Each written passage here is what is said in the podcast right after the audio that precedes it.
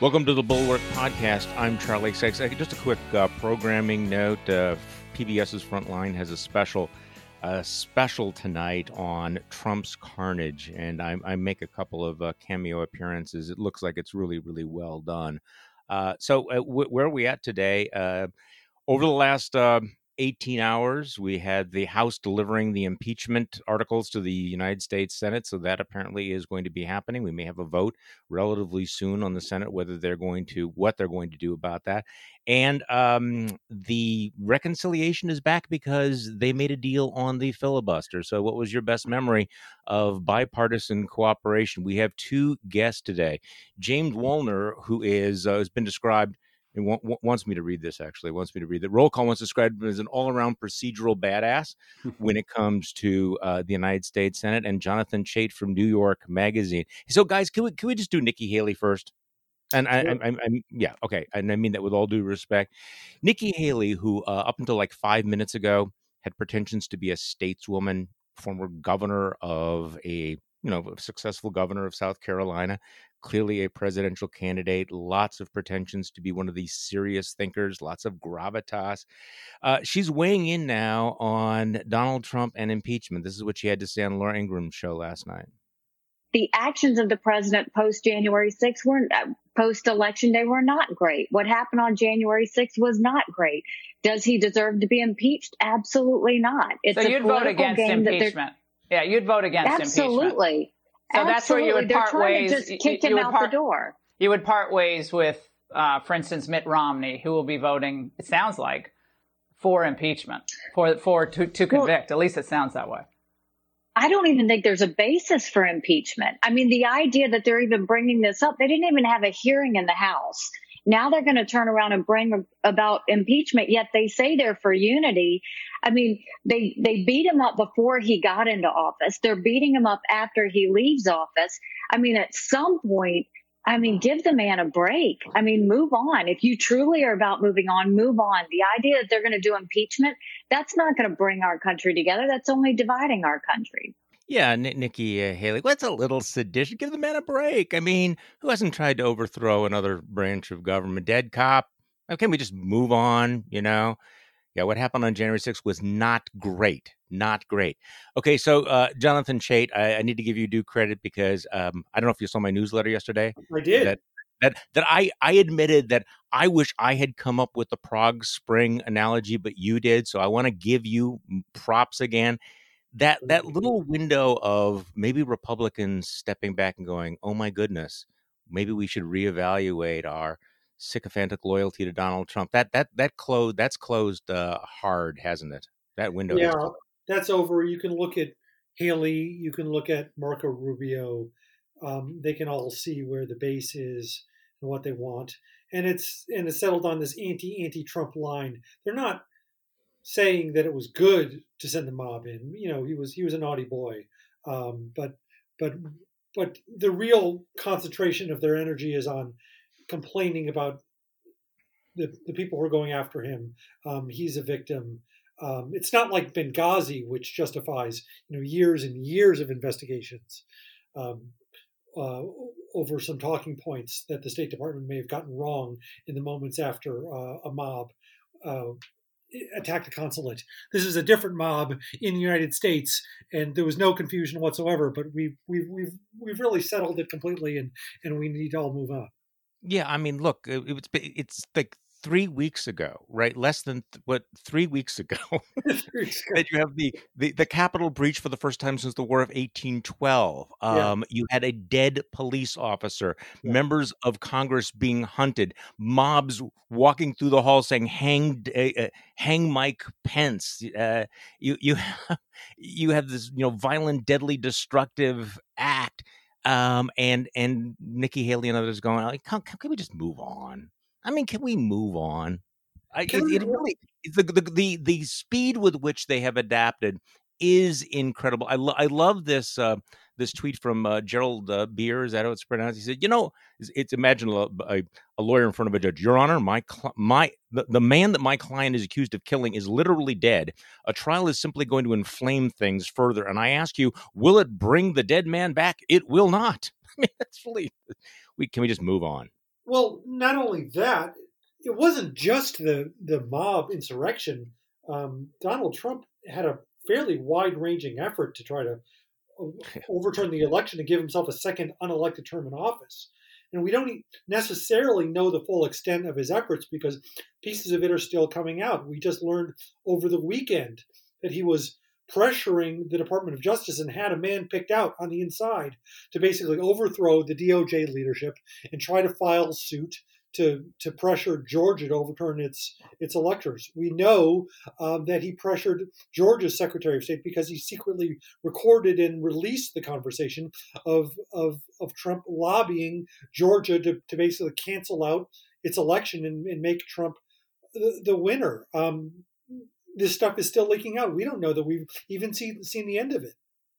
Now, this is unprecedented in American history that you had a sitting president of the United States attempting to overturn a free and fair election. As you point out, and I've made this point over and over again, it's not just the words that he spoke on January 6th. It's the entire big lie, which he propagated for months, his attempt to imply that there was massive fraud, that the voting machines were rigged, all of which were debunked, trying to pressure state legislators into avoiding the election, the popular vote, trying to intimidate other officials, all of that, inflaming the country to the point where we have tens of millions of people that doubt the legitimacy of the election. But what I find fascinating is this new emerging Republican line that the trial. What did Marco Rubio said? You know, the trial is like taking a bunch of gasoline and pouring it on top of the fire. Well, so basically the implication here is that holding Trump accountable is more polarizing than Trump's actual behavior. Right. That, yes, it's pouring gasoline on the fire. Who lit the freaking fire? And are we supposed to just ignore that fire? It's like he's just going to walk away from the fire? No, I mean, it's more the opposite, I think. I think the fact that Republicans are now opposing impeachment almost to a man and woman shows that Donald Trump is still very influential over the party, which is evidence that they need to hold him accountable. But the fact that they need to hold him accountable shows why they also can't hold him accountable. Yeah, you wrote the speech yesterday. Republicans have decided not to rethink anything. What if they held a GOP civil war and nobody came? In retrospect, it's, same old, same old. This is what the Republican Party has done. They've developed the muscle memory of rationalization. They're going to wrestle with their conscience, and their conscience will lose again. But it happened very, very quickly. And I mean, I suppose, part of it is kind of amazing that you have this defeated, disgraced, twice impeached president. He's sitting down in Mar-a-Lago sulking, and yet he still has this iron grip on the Republican Party. I was going to say something gross and vulgar, but I decided not to, since this is going to be a higher class podcast today.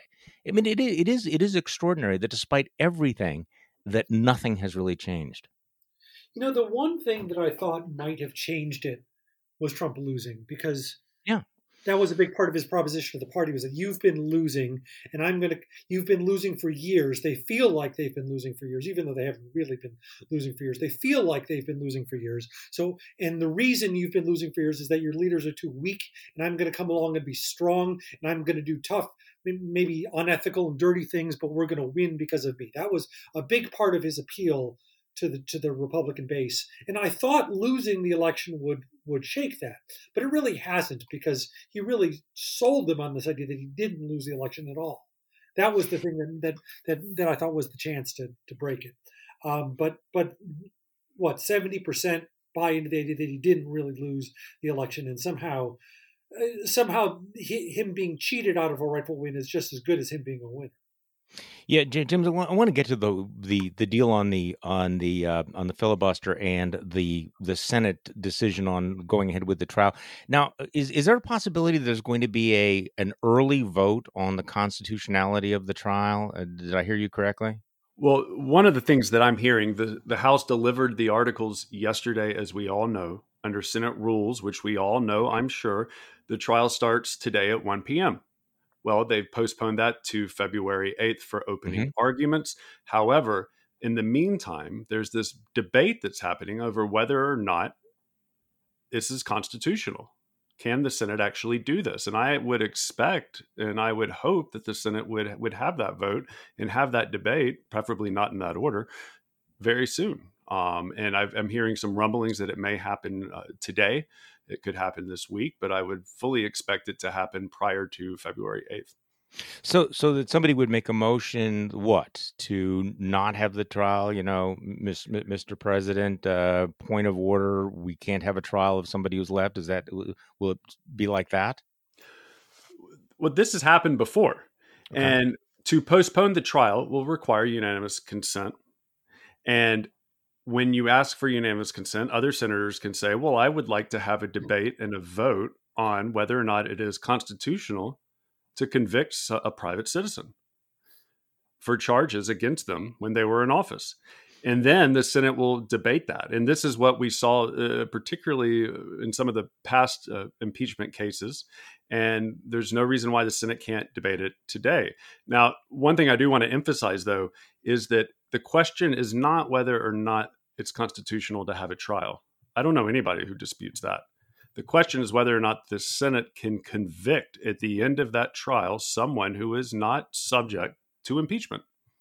Okay, let's hold that discussion for a little bit later because I want to get into that in some detail. But I want to update where we're at right now because late last night the Senate came to a deal on organizing the Senate. It's a 50-50 Senate with the vice president breaking the tie. We had this very weird holdup where Mitch McConnell was saying that he was not going to essentially would not allow the Democrats to become the majority unless they would agree as part of the organizing document that they would never abolish the filibuster. Well, now he's backed off on that, saying that, let me just make sure I have this, the Washington Post reporting, the McConnell signaled he would step back from an ultimatum over Senate rules, said in a statement he was ready to move forward with a power-sharing accord, basically because he had a statement from two Democrats that they would not vote to ever end the filibuster. This would be Kyrsten Sinema and Joe Manchin said they would not vote against it. So, first of all, John, before we get into the procedure of this, Jonathan, you know, where do you come down on the filibuster? Because I mean, I do think that this is not a dead issue, right, and it's going to come up again and again and again. There are a lot of people who would say, you know, be careful what you wish for, because if the Democrats do abolish the filibuster to get a lot of their legislation through, what's going to happen when you have a Trumpian majority in the Senate again sometime? So where do you come down on the filibuster? Well, the thing is, I find that argument a little bit odd because we did have a Trumpian majority in the Senate. Republicans held unified control of government 2017, 2018, and the filibuster wasn't stopping any of what they wanted to do. Their agenda was moving through other channels. They passed the tax cuts, the corporate tax cuts, through budget reconciliation, which can't be filibustered. They tried to repeal Obamacare through the same channel.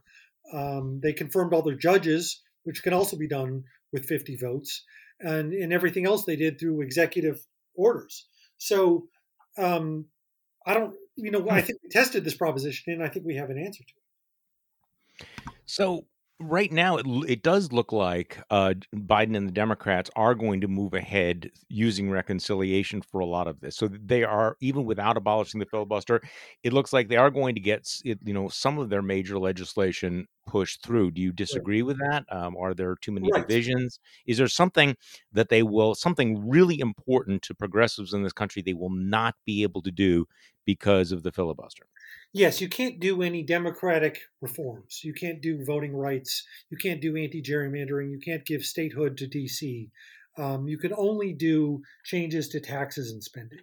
So just to zoom out for a moment, we don't have a regular or uniform supermajority requirement through the Senate. We have is a patchwork system where some things can be done with a majority vote and some things need a supermajority. And I don't think anyone would actually say that the pattern that there's any logic to what we can and can't pass with a majority, right? You can put judges on courts to a lifetime appointment, and those judges have complete and total authority to say what laws Congress can pass. So they have authority over Congress, and that can be done with a simple majority. That's irreversible, right? You can make changes to taxes and spending levels with a majority vote. But you can't keep, but the government, the complete government budget for some reason is outside that. So if you want to just keep government open, you need 60 votes. Otherwise, just to keep the lights on and the government prevent a shutdown, you need 60 votes. You can do changes in taxes and spending levels with 50, but you can't do other changes. So it's very crazy quilt. So we need to be clear that the filibuster has been pared back and only applies to certain kinds of measures that pass through the Senate. Okay, so this just means we have to keep James Wallner on speed dial to sort all of this out. James, you had a very interesting comment about this late night deal. This is what you wrote 12 hours ago. The filibuster's fate will be decided in the context of a specific debate, not abstractly or in the context of a debate over adding a few Democrats to the Senate's committees. So you don't think that this issue is over? You don't think that this has been sealed by this deal? Well, we have two things to tell us that it's not. And I think it's a fabulous point that the filibuster has not been an issue over the past 2 to 4 years for Senate Republicans. They just haven't tried to do anything that could be filibustered. But the question is, well, what do we know? Common sense tells us that when you are confronted with a vote as a member or as a constituent whose member is confronted with a vote, that vote is what matters. And the underlying issues at play in that vote matter. And it doesn't matter what Joe Manchin says in a press release right now. What matters is in the heat of a public debate in which his party and his constituents do or do not want him to do something. That's the time that it actually matters. And we not only just have common sense, we also have experience. Harry Reid gave Mitch McConnell multiple gentlemen's agreements that he would not nuke the filibuster. Now, I'm not defending McConnell or not defending Reid. What I'm saying is situations change, and Reid would point to McConnell's changed behavior and his failure to uphold his part of the bargain, and he would then say, that's why I ended up going and doing this with my fellow Democrats. And McConnell doesn't even have, to my knowledge, a gentleman's agreement with these two senators. It's just that he pointed to their press releases that they had already issued in the past and said, hey, you know, they're with us. I won. It's the classic case of moving the goalpost. Isn't it hard, though, for them to flip-flop on this issue at this point? So let's say that there's some issue they care really deeply about. Maybe it's the COVID-19 relief bill or some other, you know, fiscal stimulus bill. And you're saying that on that, they may change their position and vote to eliminate the filibuster to get that through. But I mean, that's still politically awkward. There's a political price to be paid, particularly if you represent Arizona and West Virginia in the Senate. Well, the political price to be paid is with voters like me who vote on the rules and thinking that they should be enforced until they're changed. I don't think that a lot of people are going to wake up in the morning and say, well, they issued this press release in reference to a Senate rule at the beginning of the Congress. And now in the midst of this debate that may give me $5,000 in my pocket or may give me unemployment insurance or may give me a different healthcare system that I want, I think it's going to be weighed differently. And we also have experience to demonstrate this. Republicans, when I worked in the Senate, Republicans practically tattooed on their forehead that the nuclear option was evil. It was the work of Satan, the devil himself. It literally, all it took was a different president in office, and then next thing you know, they're using the nuclear option. You know, Jonathan, I think that's an interesting point because I think he's right about that. The number of voters who actually care about this is vanishingly small, right. And I think that's a perfect illustration because I remember that, the nuclear, this is the end of American democracy as we know it. No, we really want that, so let's do it. Right. And then they did it first. Sorry to interrupt. They did it first, so now we're going to do it. Right. Well, I think this whole phrase that the press began using, the nuclear option, I think has been invalidated. The whole The whole premise of it was so terrible or horrible that no one would ever do it, and the fallout would be so devastating that no one would ever do it again. But it's been done by both parties, and it was basically a one-day story. I think everyone's proved that it's not a nuclear option.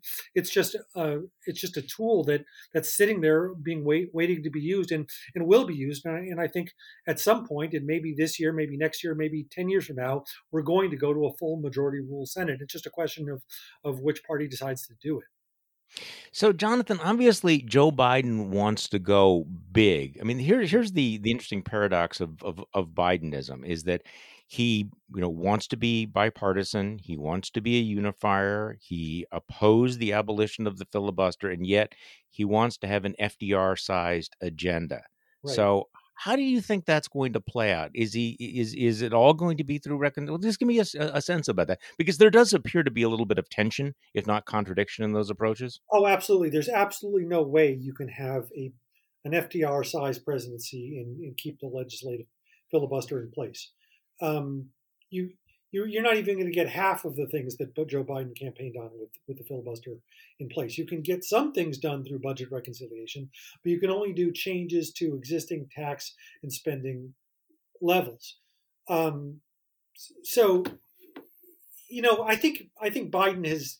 It's very hard to determine how much of Biden saying that is real conviction that he can get in the room with these Republicans and get them aboard, or if it's him saying what voters like to hear, because that is a very popular thing to say. And I think a lot of voters, and certainly the swing voters in the middle, tend to be low information and tend to not have a very clear understanding of the different principles the two parties hold and the rational reasons the parties have for disagreeing.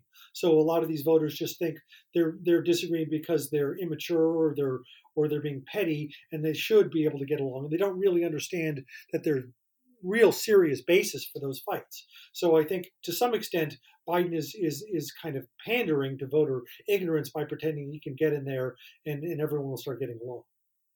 So what will, James, what will McConnell's strategy be going forward? I mean, he was very, very clear back in 2009 that his goal was to make Barack Obama a one-term president. I don't sense the full frontal obstructionism yet, but give me your sense of how he's going to play the cards that he has, because, of course, he's got quite a few cards still.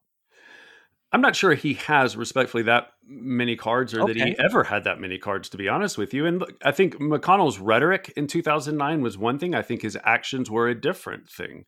And in 2009, before his relationship with Harry Reid, the majority leader at the time, fell apart, they were essentially managing the Senate together in cooperation. And they were each tasked by one another with keeping their knuckleheads, their liberals and their conservatives, in line and not disrupting the Senate so much. And that kind of fell away, at least the cooperative aspect of it, as the years went by. But McConnell has clamped down on the Senate. He has clamped down on the Senate. He has prevented votes in the Senate. Reid did the same thing. I expect Schumer to do the same thing. And the reason why, I believe, is that the two parties, it's not just the filibuster. You can get rid of the filibuster. Senate Republicans aren't going to start debating lots of legislation anymore. Why? Because they don't agree on that legislation, and they're unwilling to allow bills to come up for a vote that fracture their party dramatically. And I fully expect the Democrats, I would hope it wouldn't be the case, but I expect them to manage the chamber in the same way. Okay, in the last few minutes while you and I have been speaking, I'm noticing a tweet that McConnell just said, if this majority went scorched earth, this body would come to a screeching halt we have never seen. So what is he saying? What is he threatening? Well, I mean, is he referring to the past 2 years of the Senate's experience? Because it seems to me that when it comes to legislation, the Senate has pretty much been stuck in a screeching halt now for quite some time. But it's bluster, I believe. It's beating your chest in reality, and it's signaling to your own base and signaling to your own side that you're tough, so that when you can then turn around and cut a deal, you can point to that bluster and say, I tried. I call it the Senate two-step. McConnell is really good at it. He is very good at this kind of stuff. Think about 2 years ago, he gave an interview, I forget where, and they asked him, what do you think about the 114th Congress? or the 115th Congress. And he said, oh, it was historic Democratic obstruction, but it was the best Congress ever in my whole career, most conservative Congress ever. He said that. Those things don't go together. But what McConnell does and what most senators do is that he deflects blame for outcomes when they differ from what he led people to expect, while simultaneously taking credit for the fact that they didn't turn out worse. Okay, so Jonathan, and it requires setting the stage, and I think that's what we're seeing now. Okay, so Jonathan, what is your take on Mitch McConnell? What I mean, he's done with Trump. I don't think he's going to vote to convict in the end. I mean, obviously he sort of, you know, had that out there. Well, just give me your take on that. Whether you agree with James that he's just bluffing. I think McConnell's goal is to keep the rules in place. I don't think he wants. Some liberals say as soon as he has power, he'll blow up the filibuster. I don't think he wants that. I think McConnell realizes that the current rules are very advantageous to his side. He can do the things he wants to do with 50 votes. He can confirm all the judges with 50. He can cut taxes with 50. He can defund social programs with 50. All the things that Democrats want to do, or at least many of them, require 60 votes. So he wants to keep the rules in place that his stuff can pass and the Democrats' votes can't pass. I mean, think about how hard it was to pass Obamacare. It took decades to put that coalition together. They finally got 60 votes, and then they were one vote away from eliminating it with 50 votes. So he loves these rules, and he just wants to keep these in place, and he wants to scare everybody out of changing them. The one that's come up is, I know you have to go, Jonathan, on the trajectory of the Republican Party. Going back to this, they had this moment where they could have moved past Trumpism. They had an off ramp, a very easy off ramp. They could have. I mean, it could have been a moment of real reformation and restoration, and they decided not to. And it feels like it's gotten even worse since then. It's not breaking news that the Republican grassroots is completely Trumpy and, you know, getting a little bit crazier. But also what's been happening in the Senate. So yesterday we found out that Rob Portman's not running for reelection. That joins Burr, who is not running for reelection in North Carolina. Pat Toomey is not running in Pennsylvania. So Josh Krasauer tweeted, "Here's the nightmare scenario for Senate Republicans that next time around." In Pennsylvania, the Republican nominee could be Scott Perry, who's very Trumpy. In North Carolina, it could be Laura Trump. In Arizona, the GOP Senate nominee might be Kelly Ward, Chemtrails Kelly. And in Ohio, it might be Jim Jordan. Now, that's a worst case scenario, but it's completely plausible. So you're seeing more of the grown up, more reasonable, quote unquote, reasonable Republicans leaving. And it's certainly possible that we will have more Ted Cruz's, Tommy Tubervilles, Josh Hawley's, Marsha Blackburns in the Senate, doesn't it? I mean, they're going that way. I think it does, but I also want to sound a note of caution here, because the political winds are going to be at Republicans' back. They're going to be in opposition. Opposition parties usually do well in midterm elections. And you could just go back to 2010 when the Republicans made the same kinds of decisions in a lot of their Senate races. They just burned their best candidates, and instead of nominating the most electable candidates, they nominated the most extreme right-wingers who were put up in the primaries. And in some races, they lost as a result. I think in Delaware, they had an easy win that they turned into a loss. But in some of those states, the extreme conservative just won anyway. And I think that's probably going to happen in a lot of these races too. Jim Jordan might lose in Ohio. Could win. Because he's too extreme, but it's a very Republican state. It's a midterm election. He would probably win that race. Well, no, I actually think that it's not only plausible those will be the candidates, but with the exception of, say, Kelly Ward, I could certainly imagine some of them being elected to the Senate for exactly the reasons you said, which means then that the Senate majority / minority becomes even more, whatever you want to call it, woolly. Well, so the big picture is this has been going on for decades. The Republican Party has been moving to the right for decades. Trump accelerated it, but he didn't cause it, and the movement is going to continue after he's gone. You say moving to the right. I wonder whether those old categories really apply. I mean, maybe we don't have time to get into all of this, but, you know, I mean, is Kelly Ward really to the right of, say, Jeff Flake. I mean, she's to the something of Jeff Flake, but does right-left really capture the qualitative difference of these candidates and the movement that you're talking about?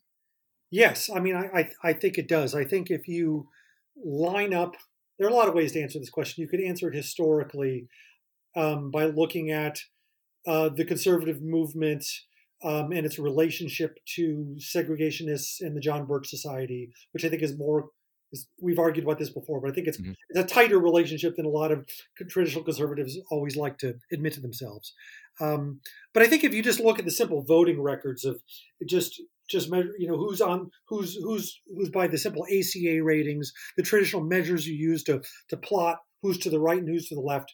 The Trumpiest candidates in Congress have the most right-wing voting records. So I think Josh Hawley.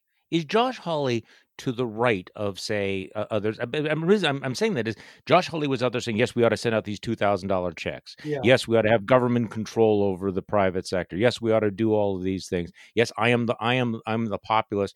In what sense is he more conservative than other Republicans? You follow what I'm getting at? Okay. You're right. No, you raise a good point there. I think Hawley is a little bit of an outlier there, that he's decided to align with liberals, at least rhetorically, and in some sense substantively on some of these issues. But I think he's got right-wing stances on other issues where he lines up more with. So he lines up with Ted Cruz on authoritarianism, but on economics he would break with the party. Yeah, and of course, this is one of the phenomena that I find interesting is the degree to which Republicans and conservatives have embraced this notion of being victims. You know, that they are out to get us. I mean, it wasn't that long ago that victim culture was, we associated it with people on the left, but the right has made it, I mean, absolutely central to their identity. I mean, you listen to Josh Hawley, or even listen to Nikki Haley. You know, Donald Trump, give him a break, because right now, with the Capitol trashed after this attempted coup, a dead police officer, it's Donald Trump is the victim. Now, that I don't know if that's traditional conservative. Maybe it is. It certainly has things in line with other right-wing movements that are associated with different regimes, which I don't want to go down that rabbit hole. But you know what I mean? That, you know, they are coming to get you. I alone can protect you against these threats.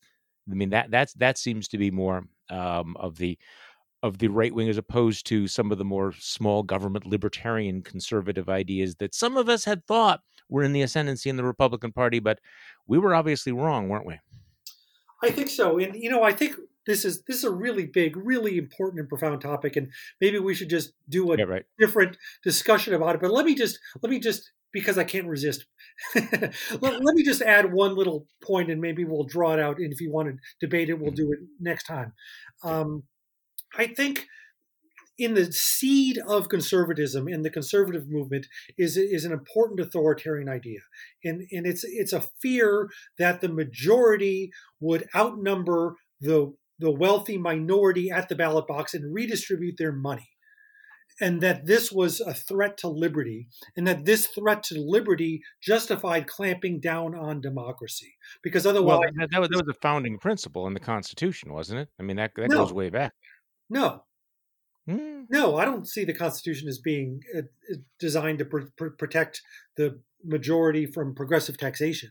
Or not progressive taxation. But that's what I mean, is that if you look at what the conservative movement was saying back in the 50s and 60s and against the New Deal, it really was this fear of, if you let everyone vote, you know, basically the rich are going to have their wealth taxed away by the masses, and we have to prevent this from happening. So there's a very, in my opinion, a deep fear of democracy embedded in the conservative movement. And basically what's happened over time is that the conservative movement overtook the Republican Party completely, and its view of democracy became the Republican Party's view of democracy. But maybe this is a whole other discussion process. No, I do want to have this a little bit more, but there's no question about it that maybe, and also I think that's becoming more and more overt, and you'll see it more, where clearly you have Republicans who believe that the big flaw of the 2020 election is that too many people got to vote. We made it too easy to vote. And therefore, we need to restore the integrity of the ballot box, which means to find a way to shrink the electorate, which is rather a remarkable position for a major party in this day and age. Jonathan, I know you have to run because you have some writing, but let's make a date to reexamine this because I'm trying to work through some of this myself. I'll be honest with you. Yeah, I would love to hash this out with you again, Charlie. All right, James, I want to circle back to a question that you raised a little bit earlier. This whole question of the impeachment trial, since you're our Senate guy. You said before that there's no question in your mind that the Senate can hold a trial for someone who's already gone. I mean, that seems to be emerging as one of the big critiques that, look, Donald Trump is no longer in office. What's the point of doing this? Plus, the Constitution doesn't allow you to do this. So how do you see this debate playing out whenever it takes place in the Senate? Well, let's go back to the clip you played from Nikki Haley at the beginning of the podcast, when she says there's no basis for impeachment, and she talks about unity. Well, those are the wrong questions. They may be relevant questions. They may be applicable. People may care about them. But ultimately, the first question is whether or not Donald Trump can be convicted in a Senate impeachment trial. And I believe, and I've looked through the Constitution, I looked through the federal debates the debates of the Federal Convention of 1787. I've looked all through the ratifying debates. I've looked all through the historical practice that the Senate has had on this topic. And I have found zero precedents or evidence in support of the proposition that the framers wanted to give the Senate the power to convict private individuals without a trial in this country. What do you mean without a trial? Well, the Constitution is very explicit that all trials shall have a jury with the exception of impeachment. Yeah. And a Senate impeachment trial doesn't have a jury. Well, the Senate is the jury. Well, the Senate is the jury, the judge, the witness, and everything else in between. I mean, it's a political trial. And Luther Martin, when he stands up and he defends Supreme Court Justice Samuel Chase in his impeachment trial, addresses this spot on. He's like, well, are you saying that all of a sudden now any individual, because they happen to have held the deputy under third assistant secretary for this particular department? He didn't say that because that didn't exist at the time. But that they now can be impeached for the rest of their life and convicted and barred from running for office ever again. And then somehow that creates a new distinction between a public office holder, a private citizen, and then we have this new weird category of formers. Mm-hmm. Well, there's a precedent for this. 1876, Secretary of War William Belknap. And he tried to avoid impeachment by resigning just a few minutes before the House was going to vote. And the House impeached him anyway. And then the Senate had to, deal with exactly this question. Can we try and convict someone who's no longer in office? And they concluded it had the power to try, convict, and disqualify former officers. So there's a very clear precedent, isn't there? Well, no, in that trial, the Senate concluded that it had the authority to try the case, just as it did with William Blunt, and just as it has whenever the House's Senate articles of impeachment. The Senate has to have a trial, and that's what they voted on. If you look at the resolution, it says we have jurisdiction to hold a trial. Right. The vote was not on whether or not we have jurisdiction to convict. And then right after that, somebody stood up and says, this vote was only by a simple majority, incidentally. It didn't clear the 2/3 threshold. So even if it were to convict, it wouldn't have succeeded. And the Constitution is very explicit on this point. The Senate has the power to set its own rules under Article 1, Section 5, Clause 2. However, those rules cannot violate explicit constitutional provisions. This is the Supreme Court says this in U.S. v. Ballin. And so we know that impeachment requires a 2/3 vote. So not only did this precedent not set what we think it's set in terms of conviction, but also if it were to have set conviction by a simple, the Senate can't decide to change the Constitution by a simple majority vote. Okay. So let's examine in some detail why you are completely wrong on this. Okay. So first of all, I have here this letter signed by 150 legal scholars, including Stephen Calabresi, the co-founder of the Federalist Society, Charles Fried, who was Solicitor General under Reagan, now an advisor to the Harvard chapter of the Federalist Society, Ilya Soman, a professor of George Mason from George Mason, also at the Cato Institute, and Brian Kalt, who is a law professor at Michigan State and is considered the leading scholar on this specific question of whether former officials can be impeached. And they say that it is, they disagree on a lot of things, but they say that our carefully considered view of the law leads all of us to agree the Constitution permits the impeachment, the conviction, and the disqualification of former officers, including presidents. And basically their argument is that the Constitution grants Congress, you know, the impeachment power, the impeachment power granted in the Constitution has two aspects. The first is removal. The second is disqualification. And they would argue the impeachment power has to be read as to give full effect to both aspects of this power. And so they're saying that nothing in the provision authorizing impeachment for removal limits in any way impeachments to situation where it accomplishes removal from office. And let me read this. Indeed, such a reading would thwart and potentially nullify a vital aspect of the impeachment power, the power of the Senate to impose disqualification from future office as a penalty for conviction. In order to give full effect to both Article 1 and Article 2's language with respect to impeachment, therefore, the correct conclusion is that former officers remain subject to the impeachment power after leaving office for purposes of permitting imposition of the punishment of disqualification. Because if you don't have that, then you have no way of holding people accountable for some of the acts of office if they resign or leave office. So anyway, there's some disagreement, James. But there's a lot of smart people, and I very reluctantly and very hesitatingly disagree with smart people, but I still have to disagree here. And I will add to that list Keith Whittington, who is a fabulous scholar, someone I look up to, someone who I take their opinion very, very seriously. He wrote an op-ed in the Wall Street Journal a couple of days ago where he argued, just like you have said, that the Senate has the power to convict. I think he's wrong. But I would highly recommend your listeners to read that op-ed. It's a fabulous op-ed. I think it's wrong, but it's fabulous. The problem with this is it's reason-based analysis.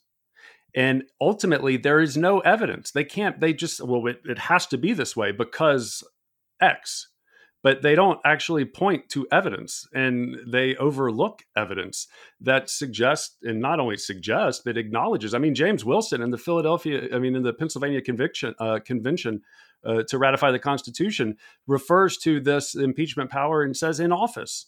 Luther Martin acknowledges that they have to be in office. James Madison, in a letter to Edmund Pendleton, says in office. In a letter to Thomas Jefferson, in response to Jefferson saying, well, maybe we're going to impeach a former senator, Madison says that's a dangerous innovation on the impeachment power. Not only that, the logic of the Constitution seems perfectly clear to me. And the grammar, ultimately, of Article 2, Section 3, Clause 7, which limits the Senate's judgment to removal from office and disqualification, the way it's written, they're not two independent clauses. That comma that separates before the word and, it doesn't separate two independent clauses. They don't stand on their own. They're not both equally in force. And to suggest that they are would also, incidentally, violate the Senate rules, which stipulate that, or not violate, but make them nonsensical, because the Senate rules say once you fail to convict at a supermajority threshold, right? Once we have this vote on the article of impeachment and they don't get enough senators to vote for it, the Senate immediately enters automatically a judgment of acquittal under the rules. And so now for this to make, it doesn't really make sense that you can remove somebody who's already been removed. So basically at this point, the Senate would then turn around and disqualify somebody that they just acquitted. That seems unlikely. Right. But, I mean, but not only unlikely, but it's illogical. You're also ignoring a key aspect of history here that I think is relevant. And the writers of this letter pointing out that when they were drawing up the articles, the models of impeachment, they obviously drew upon models from Great Britain, right? And at that time, English impeachment was completely understood to allow for the impeachment, trial, and conviction of former officials. So, I mean, And can I read you from even Jonathan Turley, by the way, who has completely flip-flopped on this issue. He wrote a piece back in 1999 who said, absolutely, of course. And of course, Jonathan Turley, being Jonathan Turley, has changed his mind. And he wrote, impeachment as demonstrated by Edmund Burke serves a public value in addressing conduct at odds with core values in a society. At a time of lost confidence in the integrity of the government, the conduct of a former official can demand a political response. This response in the form of an impeachment may be more important than a legal response in the form of a prosecution. Regardless of the outcome, the Belknap trial, which we mentioned before, addressed the underlying conduct and affirmed core principles at a time of diminishing faith in government. Absent such a trial, Belknap's rush to resign would have succeeded in barring any corrective political action to counter the damage to the system caused by this conduct. Even if the only penalty is disqualification from future office, the open presentation of the evidence and witnesses represents the very element that was missing in colonial impeachments. Such a trial has a political value that runs vertically as a response to the public and horizontally as a deterrent to the executive branch. And in this letter, they say, look, the framers did not design the Constitution's checks and balances to be easily undermined by simply having somebody resign before there was a vote. So clearly they anticipated a trial even after someone had left office. Well, but you have to think about, this assumes that, one, there is no other alternative, number one, and that there's no criminal justice system, there's no judiciary, there's no provision in the Constitution that explicitly says that stuff is not mooted by an impeachment proceeding. So that's the first thing. I think it's not like this is it, guys. Right. The second thing is, well, if you say you can only be impeached when you're in office, and if someone resigns to avoid disqualification, well, then one, you've already succeeded in removing them from office, and you've protected the state or them. You've protected the polity from them abusing their powers to hurt it. And then if they ever run for office again, well, then you either defeat them in an election, or if they get appointed to an office, and then you can impeach them. But this is, the English case is very interesting here, because in England, the Commons could impeach anybody, and then it was a criminal court and an impeachment type proceeding. They could impeach private citizens. And I've not found any limiting principle, there's our proponents of late impeachment will point to Article 2, Section 4, and they'll say, well, yes, it says the president, vice president, all other civil officers of the United States are subject to impeachment.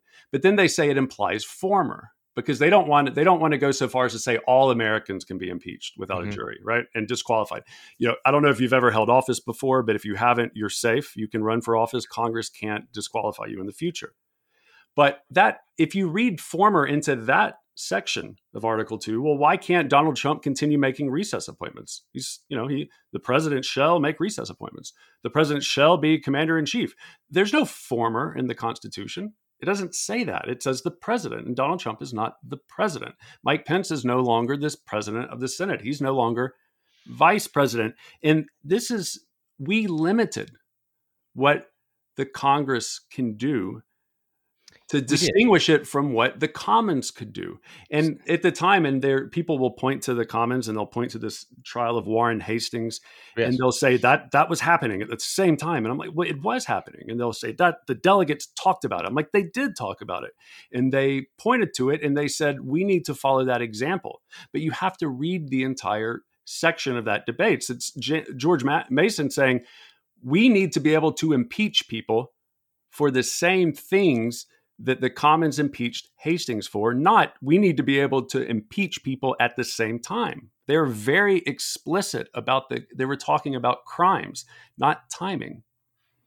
Well, you made an interesting point where you say this is not the only way of dealing with somebody in office. There are grand juries, there is indictments, there is the criminal justice system, there's the civil justice system, and quite frankly, at one point I suggested figuring that there would be no conviction, or there wouldn't be the opportunity to actually have a trial before he left office. Why not impeach, hold, and then convene a grand jury and then determine whether any laws were broken? And I still think that's an option. I think that's a legitimate point. However, when you say it's not the only thing, the reality is that impeachment is the only thing that deals with high crimes and misdemeanors, which is vague, is not necessarily a statutory violation. I don't know where you come down on the whether you need to have an actual crime, but there are things like abuses of power, lying to the public that have been in articles of impeachment, for example, Richard Nixon, that would not necessarily be indictable in any other court. In other words, there are political crimes that cannot necessarily be dealt with through other legal avenues, only through this. Would you disagree with that? Well, that may be, but it's important to acknowledge that this isn't a question about what ought to be. The first question should be, what does the Constitution allow us to do? Look, there was a time when the Constitution didn't let women vote. That didn't mean that we shouldn't let women vote. They did the right thing and changed the Constitution to let women vote. And so, but today we don't bother with those things. We just say we're going to read into, and I'm not suggesting you're doing this, but most people read into the Constitution whatever they want. And I think this is a great example of that. It's at the end of the day, the Senate has limited powers, and no amount of interpretations are going to somehow explode those powers to allow it to do all of these other things. I mean, we have to, I think this is a core principle. I mean, you mentioned earlier about Republicans and conservatives, but not only that, but also I can think of like mid 20th century liberals and progressives. This is a core principle of our republic. Do the rules actually matter? So this is fascinating now. So who gets to decide the question that you and I are debating right now? Who ultimately gets to decide this? Well, ultimately, it's the people. Yeah, but I mean, in the near term, who's going to get to decide this? Whether or not the Senate has the power to convict? Will it be the Senate itself? Does this go to the Supreme Court? The Supreme Court doesn't have any bearing here, in my opinion, either. I mean, they're not the ruler of America. They're one of three co-equal branches. I think exactly. So who decides this? Well, this is the thing about the Constitution, and it's really uncomfortable. There's nobody in charge. And so we have a lot of people with equal claims to be in charge. Yeah, so there's nobody in charge. So there won't be a case, Donald J. Trump versus the president of the Senate, to determine what the Constitution says about the power of the Senate. They can't go to the court?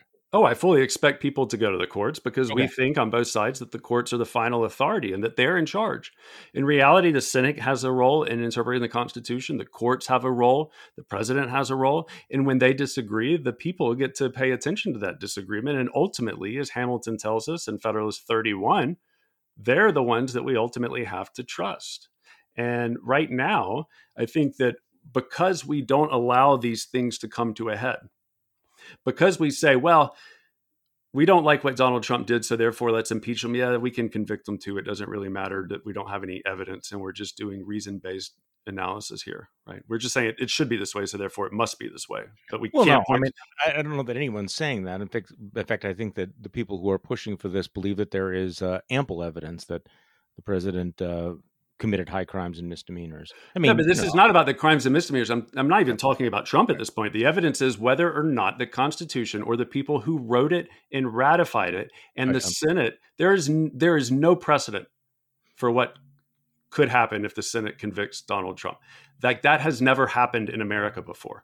That is unprecedented. Literally. I know we throw that term around a lot.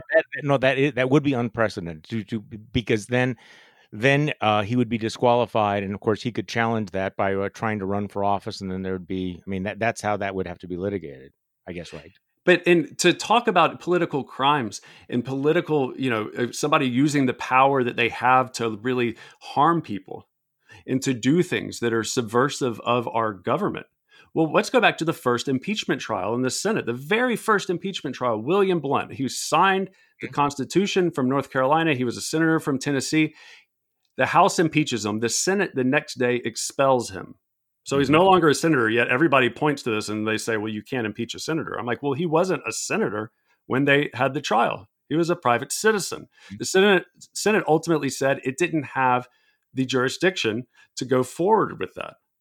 But this is the point that matters. The Federalist managers from the House were pushing their luck. They said, they're looking around, they're like, well, yeah, they expelled him, but let's send a signal to all these other Republicans about what's going to happen if they keep saying crazy things. And they wanted to, that was why they were doing it.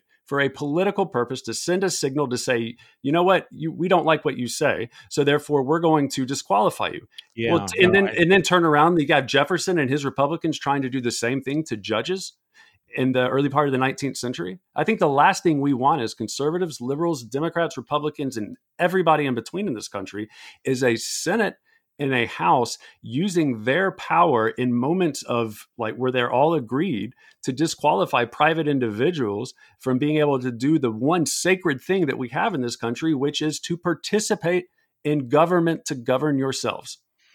Well, with the exception of the fact that we don't allow convicted felons to run for office, I suppose there would be that analogy. Actually, there's something worse than that. And I think it would be that if, in fact, at the end of all of this, the constitutional provisions banning, the emoluments and impeachment become dead letters, that there is no efficient check. I mean, there's no reasonable check on the power of the president, because, you look back on it and a little bit of historical revisionism.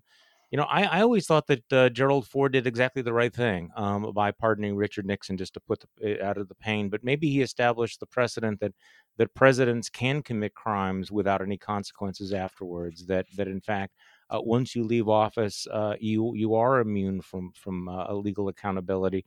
And we certainly know that one of the consequences of the acquittal of Donald Trump last year was to embolden him, that rather than having him feel that he needed to clean up his act, he felt that he was, in fact, above the law.